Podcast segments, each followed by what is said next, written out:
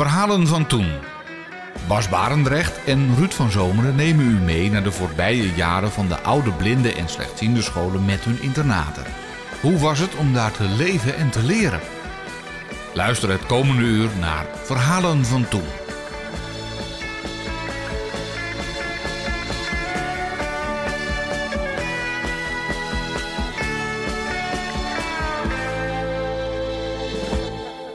Onze verhalengast van vandaag is de 47-jarige Astrid Groenendijk uit Gouda. Ze woont daar in een woonzorgcentrum, het Irishuis. Toen ze vijf jaar was, begin jaren 70 dus, ging Astrid vanuit een medisch kinderdagverblijf in Rotterdam naar het Blindeninstituut in Bussum. Daar had ze het niet bepaald naar de zin. En dat is de gehele periode in Bussum wel min of meer zo gebleven.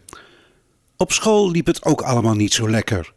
Maar desondanks heeft Astrid haar nuchtere, realistische en zonnige kijk op het leven nooit verloren. Dat is te zeggen, als ze maar kan sporten. Luister naar Astrid Groenendijk. Voordat ik naar het eh, Blinde Instituut ging, zat ik op een medisch dagverblijf. De Kleine Platijs in Rotterdam. En daar hebben ze eerst, zijn ze echt een hele week bezig geweest om mij te laten wennen. Dus er waren, die mensen heten tantes. En er was één tante, die was echt een hele week bij mij. Eerst een dag en dan nog langer. Uiteindelijk hebben ze me dus, uh, uh, nou ja, losgelaten noem ik het altijd bij. Ja, op dat moment wisten ze nog niet zeker wat het was. Maar ze kwamen er in ieder geval wel achter dat het niet alleen blind was. En toen hebben ze ook uh, hebben ze gewoon gezegd van ja, medisch dagverblijf. Maar het fijne weet ik ook zelf niet meer van, want daar was ik te klein voor. Ja, ja want dat dagverblijf dat was gewoon elke dag. En dan werd ik ook heen en weer gebracht naar, met een busje. En uh, nou ja, daarna moest ik dus echt uh, nou ja, een hele week op het instituut blijven. En dat, nou, dat was verschrikkelijk. Ik had, uh, nou ja, ik zou hem, heimwee, wilde, wilde gewoon naar huis. Ik heb dan het geluk gehad dat ik ieder weekend naar huis kon.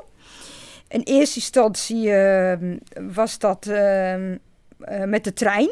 Uh, mijn moeder die haalde me, die bracht me maandag altijd weg. En uh, hadden weer op een gegeven moment door een busje opgehaald op het station. En daar hebben we dus, ging met een busje naar school. Mijn moeder die ging daarna altijd, die ging weg en die chauffeur van de, bus daar, die had, um, die nam haar mee terug naar het station. En vrijdag was het dus andersom. En later uh, is het volledig met een uh, taxi gegaan. Er waren er meer mensen uit Rotterdam, ik geloof twee of drie. En uh, toen kon het natuurlijk gecombineerd worden. En toen ging ik gewoon elke dag met de taxi naar huis. En dus, of, of tenminste, weekenden dan. Je had heimwee, zeg je. Ja. Waar uitte zich dat in? Kun je, kun je daar eens iets meer over vertellen? dat uitte zich in heel veel huilen, in nergens zin in hebben. Ik, ik, als ik ja, ik zat eerst instantie was het alleen huilen, maar daarna zat ik echt wezenloos uh, op de bank. Zo van, uh, nou ja, wat moet ik eigenlijk? Uh, er waren ook veel leerkrachten of wie dan ook die mij dus eigenlijk moeilijk konden kalmeren. Ik vond het maar herrie, ik vond het, ik vond helemaal niks. En ja, ik wilde gewoon naar huis. Ik wilde terug naar dat dagverblijf, want daar kende ik iedereen. Weglopen of rondlopen. Ik, nou, gewoon letterlijk figuurlijk de weg een kwijt. En er was niemand die je kon of wilde troosten? Nou, meer konden. Wat ik, het, ja, er was gegeven moment ook wel een groepsleidster die, uh, die, die, uh, die had geen moment iets van, nou, voor je gaat slapen, kom maar bij mij, weet je wel. De, van dat soort dingen gebeurde wel, maar dat eigenlijk, is eigenlijk het enige wat ik me echt van kan herinneren. Of dat nou weer gestopt is, of dat ik het echt klein voor was om te, echt te begrijpen, dat weet ik niet. Weet ik niet zeker. Maar wel, uh, dat is een van de dingen die me goed bijgebleven zijn. Wat betreft heimwee. En ja, later, toen werd ik wat groter, kwam ik in. Um, ze hadden vijf huisjes. Uh, allemaal met vogelnamen. Ik weet niet meer precies de volgorde, maar ik weet nog wel huisje vijf. Dat was de Merel. En daar zaten de allerkleinste kinderen intern. En um, er waren dan vier, drie of vier huisjes, die waren dan intern. En één huisje, dat was extern. En ik zat in huisje vijf en daar heb ik, geloof ik, één of twee jaar gezeten. Dat, dat uh, die tijden weet ik niet meer precies.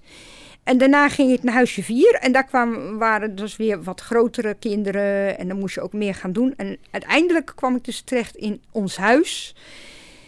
En daar uh, kreeg je dan op een gegeven moment ook een eigen kamer. Althans ik, want ik kan, wat ik me goed kan herinneren was vooral in ons huis was ik het enige meisje. en, eh, maar ja, toen was ik al eh, een jaar of twaalf of zo hoor. Ons huis, mij zegt dat niks. Eh, vertel eens, wat was dat? Nou, dat was gewoon in, in, in Bussum uh, hadden ze dan zeg maar, had je die kleinere huisjes. Met, uh, ik geloof, twee, twee grote kamers of sla slaapzalen. En uh, de ene was voor de jongen en de andere was voor de meisjes. En uh, ons huis, dat was waarschijnlijk ja, zeg maar, gewoon een groot gebouw. Wat je kan vergelijken met een, ja, ja, wat is het? Ja, zeg maar hier een gebouw, zo denk ik. En dan met allemaal, ja, met verschillende, gewoon een keuken, gewoon een groot huis. En dat noemden ze gewoon zo ons huis, omdat het een groot huis was met uh, allemaal kamers en weet ik het. En dan kreeg ik eerst eigen kamer, waar voor twee en vier. Maar dat zijn dingen die ik niet zo goed meer weet. En, hoe dat precies allemaal zat, dat weet ik nog vage dingen van, zeg maar. En dan was ook... in die kleine huisjes was het zo dat we inderdaad... smiddags kregen wij dan eten van zo'n kar. Die kwam dan uh, overal van zo'n grote centrale keukendingen brengen. En in ons huis daar werden dus, werd dus echt gekookt door de groepsleiding. En daar was dus ook een heel verschil. Kon je merken wie er wel en niet kookte. Want de ene groepsleider die was echt op aardappel, groente en vlees. En de volgende die had iets van, nou weet je wat, ik maak pasta of ik maak, nou weet ik het.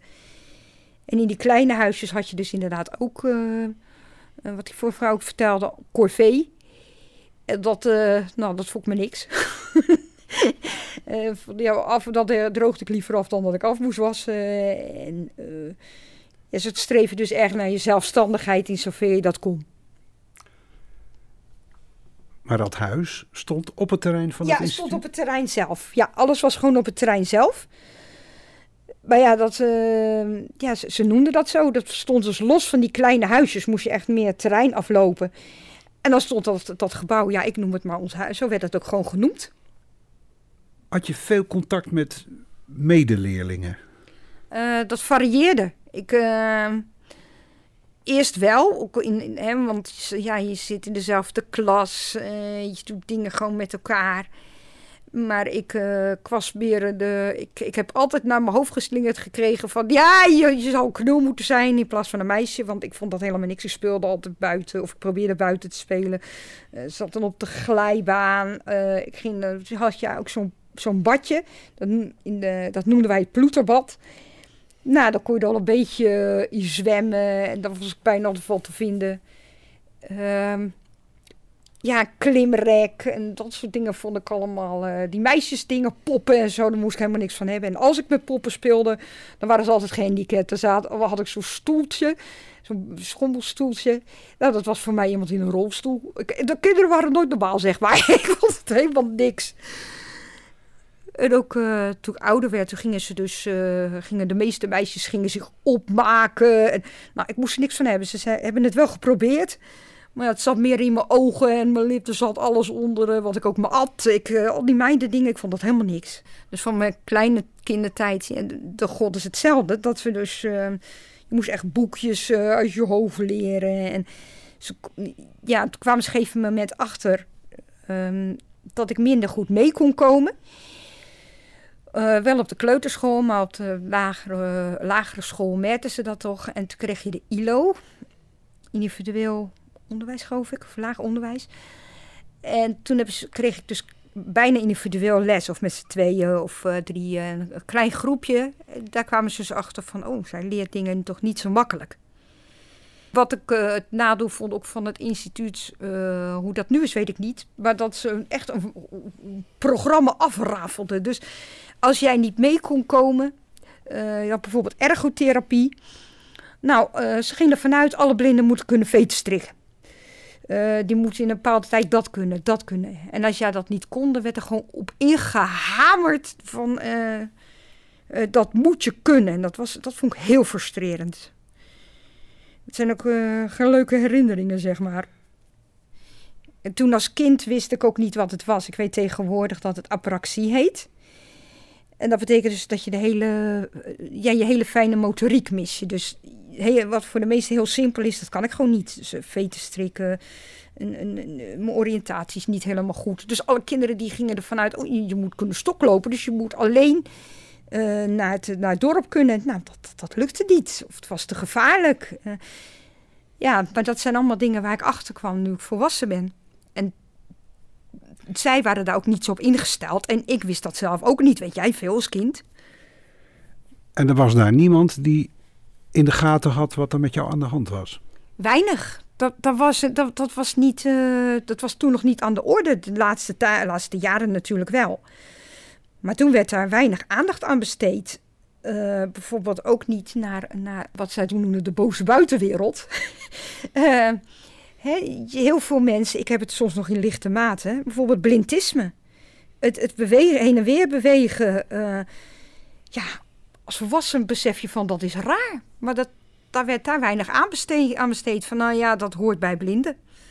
Het waren meer mijn ouders en mijn zus die zoiets hadden van uh, doe, doe van normaal, uh, dat is geen gezicht wat je nou doet. De eerste klas van school was geen succes. Met sommen had ik moeite en met lezen en dicté. Als iedereen een tien had, haalde ik een zes. En hoe ik ook mijn best deed, ik kwam gewoon niet mee. Ik werd dan ook verschrikkelijk gepest.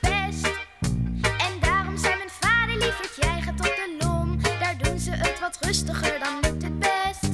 Maar toen ik dat op school zei, lachte iedereen zich krom.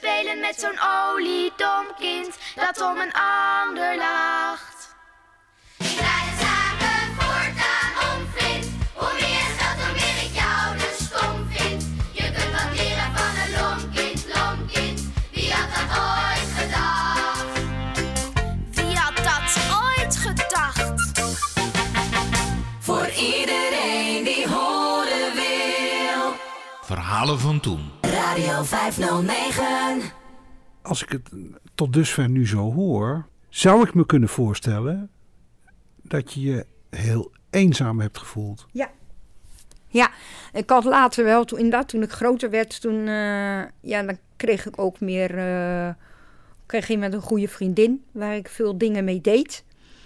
En we deelden op een gegeven moment samen een kamer. eh, ja, daar kon ik toch, konden we ook dingen mee delen. Eh, als je toen we in de puberteit kwamen, we dachten, god, hetzelfde. Ehm, dat was wel een nadeel dat ik het enige meisje was. Eh, dat je op een gegeven moment dingen kon je moeilijk aan elkaar vragen. Dus dat ging ik op een gegeven moment doen aan mijn zus. En eh, ja, of eenzaam goed. Ik wist het niet zo goed. nu achteraf misschien wel, ja. Op die momenten besef je dat niet. Op school zelf eh, vond ik het wel op zich geweldig dat je, je inderdaad ook, dat ze ook veel aan muziek en toneel deden. Eh mudeto's noemen ze dat. Dat was muziek, dans, toneel. Ik kreeg een muziekles en dat was dus ook ehm, dat je dus eh, stukjes instudeerde die je dan later opvoerde. Eh, we maakten hoorspelen met, met leerkrachten. Echt met, eh, hadden we bandjes met geluiden en daar maakten we hoorspelen van. Nou, ik heb er nog een paar van. en eh, ja, dat was hartstikke leuk. We hadden bijvoorbeeld, eh, Zeg eens A was in, eh, toen in de trend. Wij maakten dus van Zeg eens C. En nou, er gebeurden dus eigenlijk de raarste, ja, de raarste dingen. En daar deed ik ook aan mee. Dat vond ik, vond ik echt wel een leuke tijd. Ehm, ook gym. Ik was helemaal gek van gym. Alleen ehm, als heel klein meisje, toen ik ouder werd, toen besefte je dat pas. Maar er waren twee leerkrachten, onder andere meneer Kooijman. Die goede man leeft niet meer. Die hadden hele zware stemmen. En dat vond ik griezelig. Ik vond gym geweldig, maar ik wilde uit zijn buurt blijven. Als we wat moesten doen bij het, eh, bij het wandrek, dan klom ik maar zo hoog mogelijk. Want dan had, had ik zo min mogelijk met hem te maken. Ja, uiteindelijk, ja, het was een hartstikke lieve man, maar ja. Dat, dat is voor zo'n meisje van vijf, zes, zeven is dat hartstikke eng. Ehm, dat gold bij eh, nog een leerkracht. En eh, ja, zoals dat met, met puber beiden gaat, eh, kreeg ik op een gegeven moment les van een leerkracht. Ja, daar werd ik verliefd op, maar ja, dat, dat kon natuurlijk niet. dus ja, ik kan me eigenlijk meer herinneren van mijn, van mijn puberteit en dingen dan van mijn kindertijd veel minder. Of ik heb weggedrukt of dat ik het niet kan, echt kan herinneren. Dat, ja. Maar in het midden, weet ik niet. Dat zou ik ook nog bij moeten zeggen, inderdaad. Dat, was, dat was, ook- vond ik ook wel leuk. Hadden we dus eh, sportwedstrijden tegen de, de scholen. En eh, dan, moest, dan was het bij ons en dan was het bij Bartimeus. En dat vond ik helemaal geweldig. Echt van die sportdagen dat je dus eh, wedstrijden met zwemmen voor moest aan, nou weet ik wat voor sport voldoen. En dat was echt prestatie. Dat, en dat, ik, ik beschouwde het ook als een beetje oorlog. Want eh Bartimeus leerlingen moesten niks van Bussum hebben en andersom. En eh dan kwamen we op een gegeven moment bij Bartimeus en dan moesten we bidden inderdaad voor het eten. En dan dacht ik van, man, ik wil eten, zeur niet. eh, kan, mij, mij dat nou schelen? Of ik ging giechelen, want ja, ik, dan was het helemaal stil. en eh, ja, dat, dat, dat- dat- mijn ouders die hebben toen ook gekeken. Ik ben niet christelijk opgevoed. Maar dat hoorde ik later van mijn vader. Dat ze gewoon zijn gaan kijken. Er was een katholieke school, een protestantse school en, eh, een, en een middelbare. Nou ja, zo ben ik eigenlijk bij Bussum terechtgekomen. Omdat ze gewoon vonden van eh, middelbare, of een middelbare, hoe maar nou. eh, gewoon school, dat, dat, dat was handiger dan een katholiek of protestant. Dat vonden zij maar niks. Dan maar een openbare school. Terwijl, of, ja, ik ben niet zo goed in uitkunde, maar volgens mij zit Zeist zit volgens mij dichterbij dan, dan Bussum. Nou ja, Graaf was natuurlijk helemaal ver weg. Dus dat eh, was een van de redenen dat ze me naar eh, Bussum hebben gebracht. Maar die sportdagen, daar was je in je element. Ja, ja, oh ja, helemaal. Ja, Je wist eigenlijk al heel jong dat je toch anders was dan andere kinderen, dan je, je leeftijdgenootjes, ook op het instituut. ja. Ja, en toen ik inderdaad ook wat ouder werd, er gingen ook heel veel kinderen van mijn leeftijd, die gingen van school af. Ja, en doordat je niet mee kan komen, wat ga je dan doen? Je gaat je bemoeien met de, voor jou dan nog, kleine kinderen. Hè, dus je, ging, eh, je, je wordt wat kinderlijker, wat je wil meedoen. Dat is gewoon, dat is eh mensen-eigen, kind-eigen. Alleen ja, toen ik weer een beetje kon lezen, toen was het in die, toen ging ik de wat kleinere kinderen, die ging ik voorlezen. Eh, maar ze hadden dus een vast programma. En moment kwamen we dus achter van, oh, ik eh, heb moeite met schrijven, maar ik ben goed in lezen. Dus dat eh, deden ze dan weer wel. En later merkte, merkte ik van, nou, rekenen, optellen, aftrekken, dat soort dingen ging wel. Maar breuken ging bijvoorbeeld weer niet. Nou, dan hebben ze zo'n in een, tempo van, oh, en dan moet je dit kunnen en dat kunnen. Dus er werd minder, in die tijd minder individueel naar de leerlingen gekeken. En achteraf, ja, op zo'n moment besef je dat nu, maar achteraf is dat eigenlijk heel frustrerend geweest. Waar uitte zich dat in, die frustratie, to- toen op dat moment? Dat uitte zich dus in hevige epileptische aanvallen thuis in het weekend. Als ik dan de weekenden thuis kwam, want ik zag er blijkbaar tegenop om weer naar school te gaan. Aan de andere kant eh, waren de grote vakanties voor mij heel erg lang. Omdat ik, eh, mijn zus en ik schelen zeven jaar. Dus je had ook niet iemand waar je dan zeg maar meer mee op kon trekken. Dus dat was dan meer met mijn ouders. En ik ja, was dan alleen veel met muziek bezig en dingen en lezen. En... Maar ja, ik had niet echt klasgenootjes of, of, of, of mensen waar ik dan veel mee speelde. Dus dat, eh, dan wilde ik juist graag terug naar school. Want daar waren mijn klasgenootjes of vriendinnetjes of vriendjes... of waar ik dan ook mee optrok. Van welke leeftijd dan ook. Het was wel een soort thuis, dat instituut. Ja, zeker. Ja, ja dat was echt ook eh, als ik. eh, ja, ja, dat je dan heel veel dingen met elkaar. Je kwam, van, van, kwam thuis eh, van school dan was het van, van. Goh, wat heb jij het weekend gedaan? Ja, ja. Nou, dat varieerde. Eh, de grote vakantie ging ik altijd. eh, of tenminste, de laatste paar jaar ging ik dan naar Engeland. Met mijn ouders en mijn zus. Nou, dat vond ik, eh, vond ik leuk. We speelden daar even een band en daar ging ik ook vaak eh, ja, naartoe. En dan kwam ik, kwam ik weer op school en dan had je wat te vertellen hoe het gegaan was en hoe je vakantie was. En ja, dat was het. Het was dus heel tegenstrijdig. Aan de ene kant heel eenzaam, aan de andere kant inderdaad, zoals je beschrijft het goed, thuiskomen. En als je nou terugkijkt op die twaalf jaar, dat is een tijd. Ja, eigenlijk meer. Maar ja, het is de vijfde. Ja, ik was, ik was vijf en ik, eh, ik was 18 toen ik van school ging. Bijna 18. Hoe kijk je er nou op terug? Ja, heel dubbel eigenlijk. Ik, eh, kijk, eh, ik kijk er heel eh, goed op terug. eh, zeker als je dan kijkt wat ik al zei met, met die muziek en met eh, gym. Ja, dat hadden we ook. We zaten op een gegeven moment, moesten we aan sport gaan doen. Het was verplicht dat je buiten de school een eh, aan sport deed. En dat werd de ene helft werd betaald door de school en de andere helft door eh, de ouders. En dan zat ik op paardrijles. Ik heb dat tien jaar gedaan. Nou, dat was hartstikke leuk. Eerst een groep met alleen eh, blinde en slechtziende kinderen. Eh, we deden ook eens in zoveel tijd op zondag deden we een paardrijdwedstrijden. En dat was, nou, dat was geweldig. We zijn eerste geworden, tweede. Op een gegeven moment werd het gemengd met, met zienden. En ja, misschien opschepperig, maar toen werd het een puinhoop. Omdat die zienden, die letten eigenlijk niet echt minder op dan wij. Dus dan, eh, ja, dat, was eh, minder. Maar dat was, dat was echt een leuke tijd. Ik heb, daar ik heb het gewoon tien jaar gedaan. En ik heb nog steeds een beetje zwak voor paarden als ik ze, als ik ze hoor. Eh, daartegen heb ik ook een jaar judo gedaan. En die judo zelf vond ik leuk. Alleen, ik, ik weet niet zeker of op die dag dat ik er ook zat... meer eh visueel gehandicapten zaten. Wat ik me wel van kan herinneren dat ik de judo zelf leuk vond. Maar die kinderen die er verderop zaten... die, ja, die vonden het nogal leuk om ehm, hun stem te verdraaien. Van, nou, wie ben ik? Nou, en daar hielden ze dus niet mee op. Dan ben je, dat is niet leuk en dat geef je dan aan, ook aan de leerkracht. Maar daar hielden ze, ge- gingen ze gewoon mee door. Dus toen ben ik maar van judo afgegaan. Dat vind ik nog steeds jammer. Ik ging altijd graag zwemmen. Er waren ook eh, eh, klasgenootjes die dat dus helemaal niks vonden. En die weet ik voor wat eh, voor dingen bedachten om eh, niet te hoeven gaan zwemmen. Maar ik, ik vond het geweldig. Ik had toen mijn, uiteindelijk mijn A-diploma. En ik kan me herinneren dat die, meneer Kooijman, ja, achteraf had hij gelijk.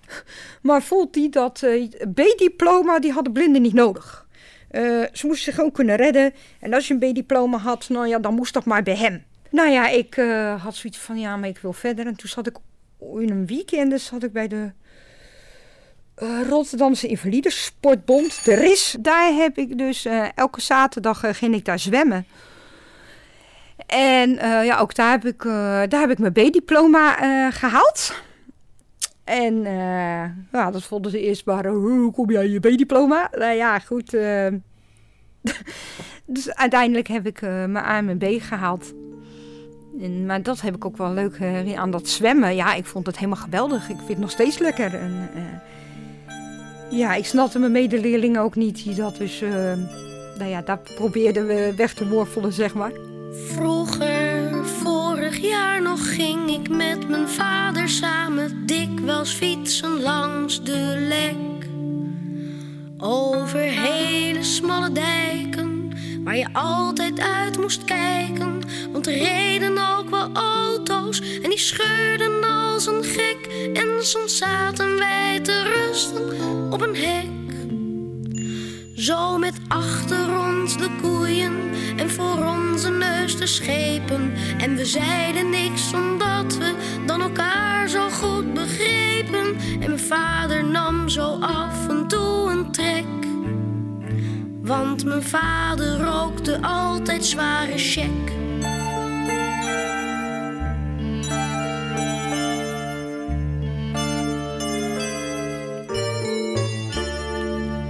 Later, vorig jaar nog, is mijn vader ziek geworden. Dat kwam nogal onverwacht. Veertien dagen thuis gebleven, maar hij bleef maar overgeven. Dus toen hebben ze hem toch maar naar het ziekenhuis gebracht. En daar bleek het stukken erger dan hij dacht. Eerst heeft hij nog op een zaaltje met drie anderen gelegen. Maar al gauw heeft hij een kamer voor zichzelf alleen gekregen. En die ziekte kreeg hem steeds meer in zijn macht. Net zo lang totdat hij doodging op een nacht.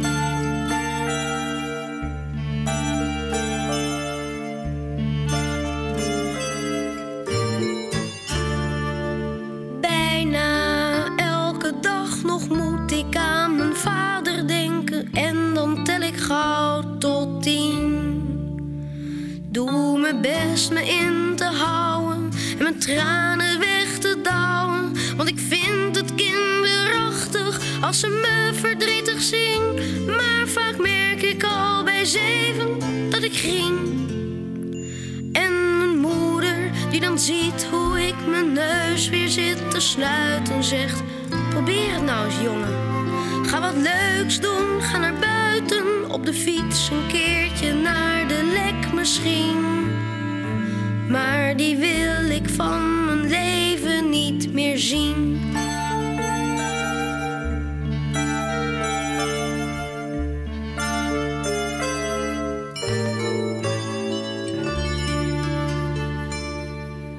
Dit is nog steeds het programma Verhalen van Toen bij Radio 509.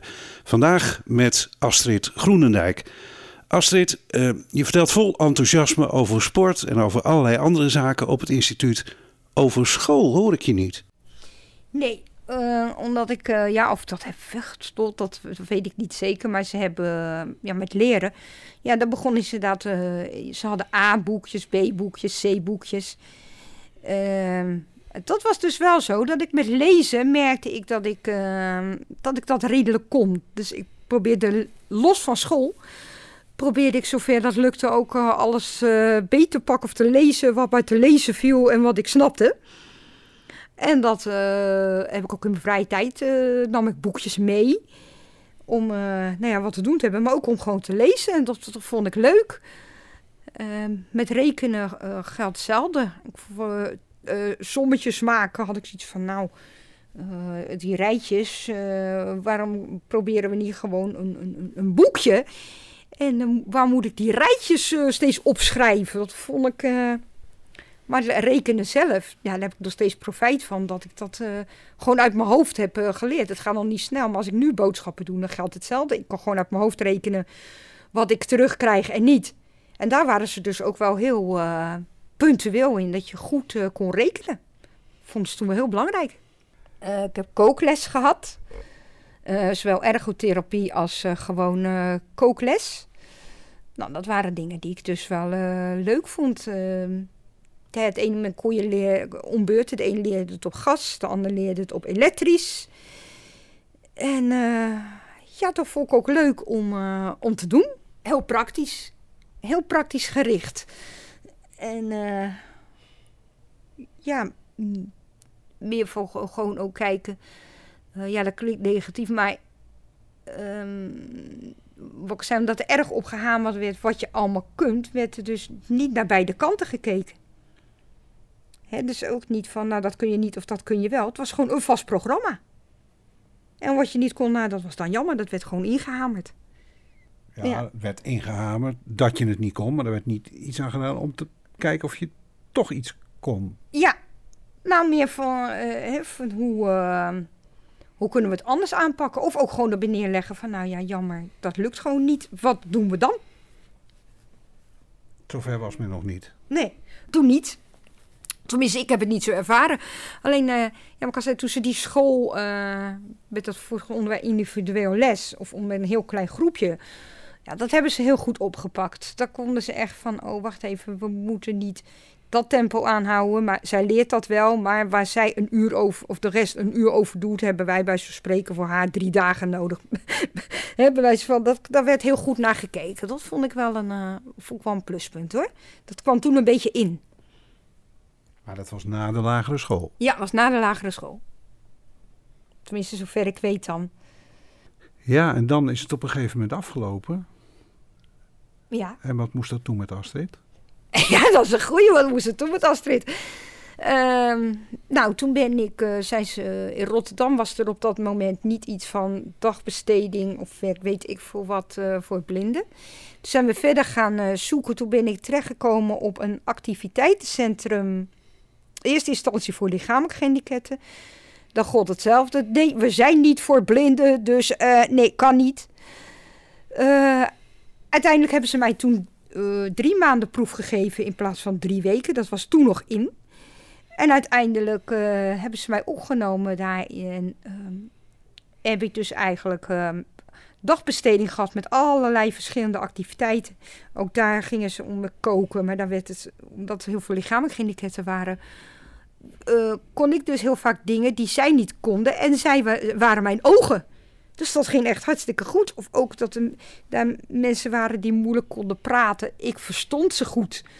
Eh, omdat ik natuurlijk de gebaren mis. Ga je toch beter luisteren van hoe zegt iemand dat? Of wat bedoelt diegene? Eh, ik heb contact gehad met iemand. Nou, voor een eh, ziende was het alleen maar bewegen met handen. En, nou ja, eh, eerst ik hem een beetje eng. Op een gegeven moment dacht ik, oh, maar wacht even. Die man is spastisch. Tenminste, dat werd me dan gezegd. En vervolgens eh, kon ik hem beter verstaan dan de begeleiding. en dat heb ik dus met eh, nog meerdere mensen die dus... eh, ja, ik, ik voelde me toen best wel thuis bij de lichamelijk gehandicapten, omdat het een aanvulling was. Toen heb ik een vriend gehad die spastisch was. Daar heb ik toen een tijd mee samengewoond. In een, ook in een woonvorm voor lichamelijk gehandicapten. Nou ja, op een gegeven moment is dat eh, gestopt. Ehm, nou ja, nu eh, na veel zwerfomwegen naar overal en nergens woon ik nu hier. In het Irishuis. Ja. En dat bevalt? Eh, ja, het, het bevalt. Het is wel wennen, want ehm, daar geldt hetzelfde voor dagbesteding. Moeten we een beetje kijken van wat is voor jou eh, leuk of niet. Want het is wel erg op ouderen gericht. Ik ben de jongste van de hele groep. Of van iedereen eigenlijk. En, en de, het is van de... Ik ben zeven, bijna 47 en de oudste is 103. En alles wat ertussen zit.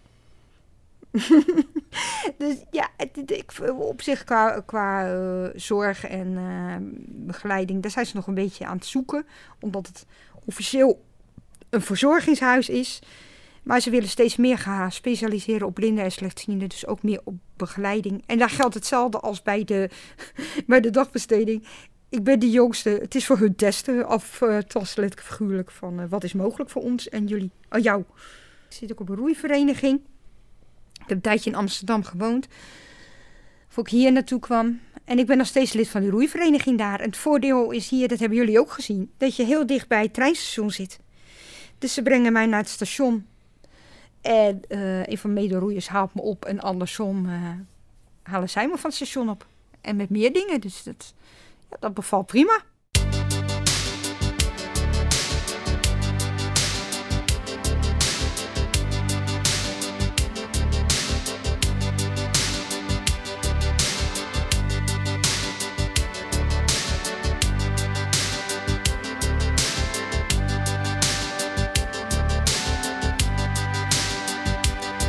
Als ik rustig op de bank zit met een boek, moet mijn moeder me zo nodig iets vertellen.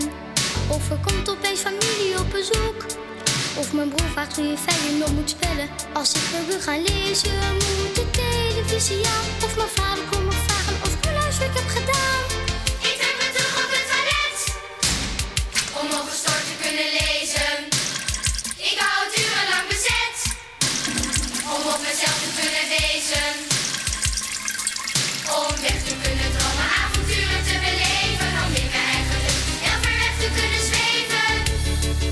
Als ik rustig op mijn bed lig met een boek, is het net mijn beurt weer om de vaat te wassen. Of ik moet weer naar de bakker op de hoek. Of de hond laat weten dat hij graag wil plassen. Als ik dan naar mijn kamer vlucht, dan gaat de telefoon. Of mijn moeder komt me vragen of ik op mijn telefoon.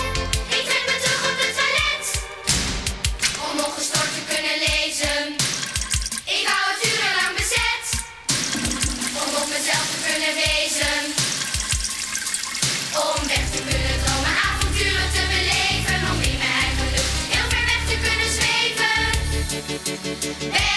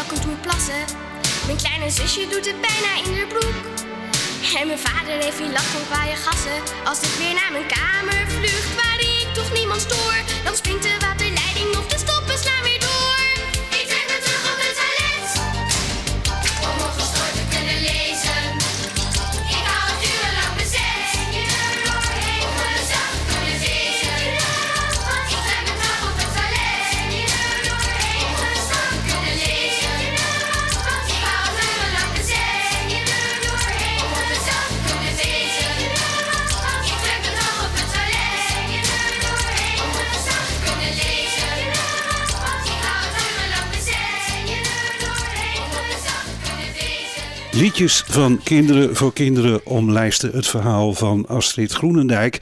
Eh, en voordat we daar nou mee verder gaan, even iets heel anders. Een speciaal verzoek van Astrid. En daar voldoen we graag aan. Ze vroeg naar Queen Bicycle Race, omdat ze altijd met haar moeder ging fietsen. Nou Astrid, daar komt hij aan. I want to ride my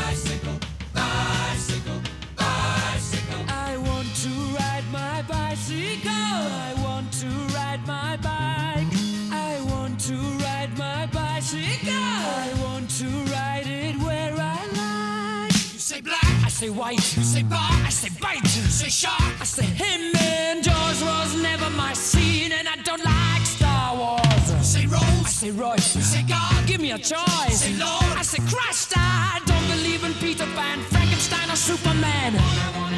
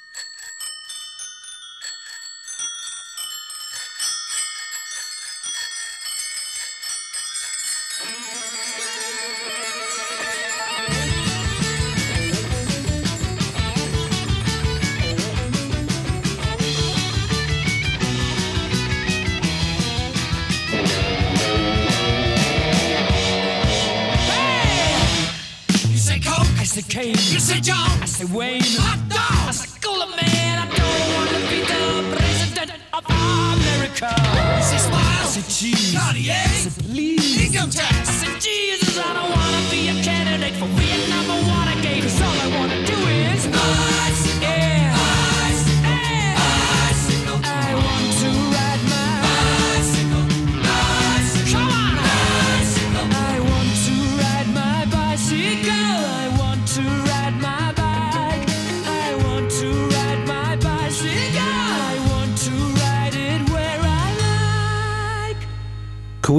en Bicycle Race van het album Jazz. En dat op verzoek van onze gast van vandaag, Astrid Groenendijk, met wie we nu verder praten in het laatste deel van haar verhaal van toen. Astrid, je hebt eigenlijk je hele leven in beschermde instellingen gewoond.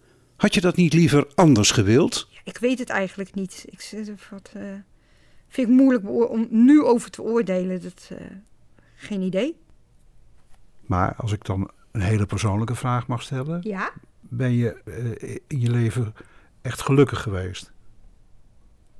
Ja hoor, ja, zeker. Eh, ja, ook wel ook momenten natuurlijk wel op school. Tuurlijk, het was niet alleen maar kommer en kwel. Ik had ook eh, klasgenootjes en ik in, als we naar buiten gingen in het bos, dan was ik aan het ravotten en ik probeerde overal op en af te klimmen wat maar kon. En ik, nou ja, ik viel regel, regelmatig. eh, je had zo- zo'n driewiel fietsje eh, waar ik op zat. En dat je dan wat je, nou wat probeerde ik? Ik probeerde op die, eh, met dat fietsje over die rand te rijden. Nou ja, dan viel je dan af, dan lag je in het gras of op de stenen of nou ja. Dus ik probeerde wel dingen uit. Dat heb ik altijd gehad en nog steeds. Geen ongelukkige tijd op het instituut dus. Nee, behalve dan wat ik, wat ik je in dat zei, die, die dingen die ik je verteld heb, wel. Maar ja, dat. eh, en je, toen ik op een gegeven moment op, de, op die dagbesteding eh, kwam, de god hetzelfde. Ieder kind wil op een gegeven moment het huis uit. Maar ja, dat op zo'n moment eh, besefte je dat niet. Of tenminste, ja, dat, dat zijn dingen waar je op zo'n moment ook niet bij stilstaat. Dat zijn allemaal dingen achteraf. Ik zou dus ook niet, gewoon niet, niet, niet kunnen helemaal zelfstandig wonen. Dus aan de ene kant, ja, noem het begeleid wonen, noem het beschermd wonen. Ja, wat is beschermd? Dat vind ik ook een, eh, vind ik een ruim begrip. Echt beschermd wonen, dat, dat betekent voor mij dat je dus eh, ja, echt alles met elkaar moet doen. Dat je dus niet een individueel eigen plekje hebt, maar in een groep. Of dat je een kamer deelt, of dat je een... ik heb hier gewoon mijn eigen plekje. Het is wel een gebouw, maar het is wel mijn appartementje. Ik gewoon een douche, apart. eh. ja, dat, is, eh, dat, vind ik, dat vind ik wel gewoon prettig. Dat ik mijn eigen deur letterlijk dicht kan trekken. En als je zelf geen zin hebt om ergens aan mee te doen, dan doe je het ook niet. Nou, doe ik het ook niet. Nee. nee. Maar ik, ben, ik, ik merk wel inderdaad dat dat ik er een beetje tussenin zit. Ik kan heel goed alleen zijn. Maar mensen om me heen vind ik ook fijn. Dus... eh, En je hebt je neergelegd bij de situatie zoals die is. Ik zou wel moeten. Ik bedoel, dan kun je wel. eh, eh, je hebt alleen jezelf ermee. Als je nou terugkijkt op die periode op het instituut. ehm, ja, het leren ging misschien niet zo makkelijk. Maar wat heb je daar nou echt geleerd en aan overgehouden waarvan je zegt van nou, daar heb ik toch wel wat aan gehad in mijn leven. Eh, ja, gewoon het lezen, het schrijven. gewoon ook het rekenen. Dat ik, eh, wat ik al zei, eh, als ik boodschappen ga doen, weet van nou, zoveel krijg ik, eh, dat, dat krijg ik. Ehm, ja, dat ik ook ehm, goed, om, redelijk voor mezelf kan komen. Dus dat je, dat je je kunt handhaven in een groep. Dat je dus toch zo van goed me, me uitzoeken met wie wil ik omgaan en hoe, hoe ben jij of hoe ben jij. Dus dat je je meer in kunt leven in medekinderen of, of, of in eh, nu medemensen, zeg maar. Dat zijn wel dingen die, ik ook, eh, die je meekrijgt als je bij wijze van spreken 24 uur in een groep leeft.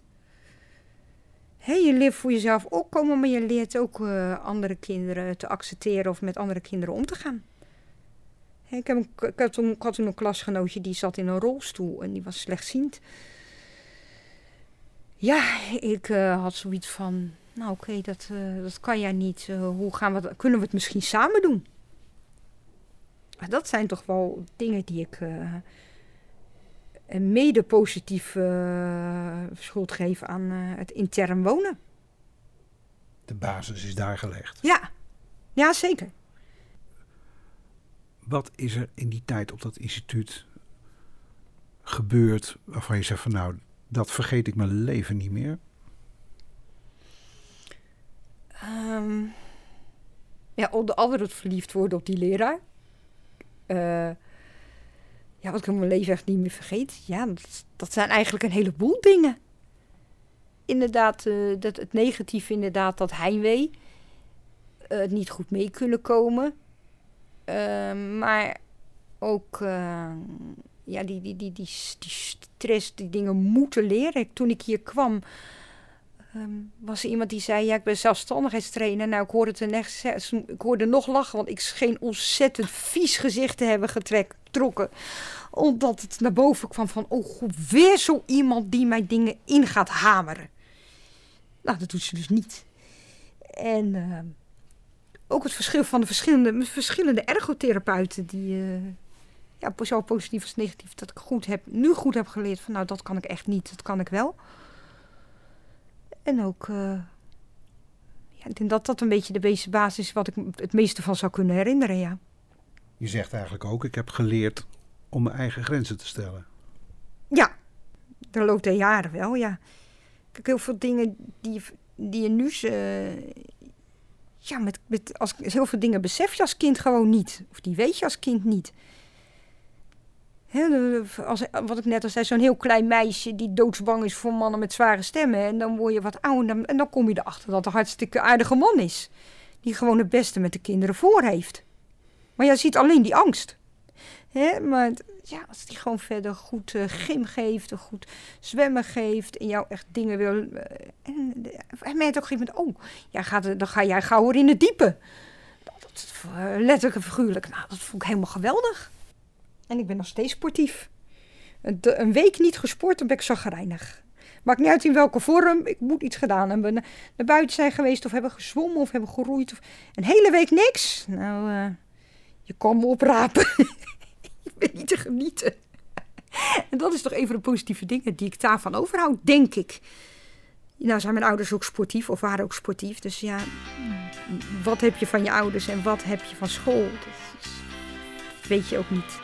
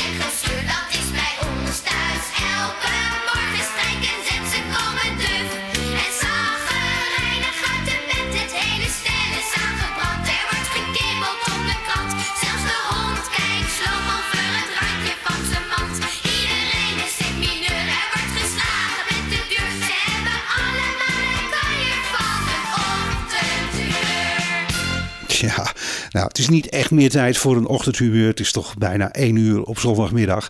Nou, dat is een leuk liedje. Kinderen voor kinderen. Eh, nou, om het af te leren, nog één. En dat past eigenlijk wel goed bij eh, die instituutsverhalen. Want eh, het zal op alle instituten het geval zijn geweest. En in Bussen was dat zeker zo. Er was een soort instituutstaal. Er waren allerlei woorden en uitdrukkingen die in het gangbare Nederlands niet bestonden, maar die toch daar goed begrepen werden. En over het maken van zo'n eigen taal gaat het volgende liedje van Kinderen voor Kinderen.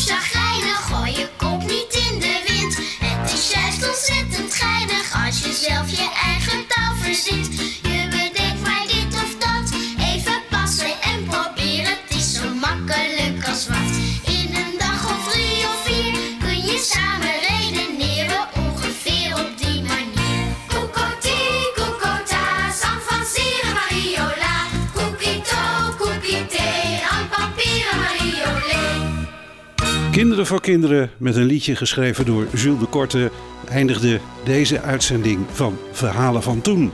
Prettige zondag en graag tot volgende week voor een nieuw verhaal. Verhalen van Toen is een programma van Ruud van Zomeren en Bas Barendrecht. Meer informatie is te vinden op www.radio509.nl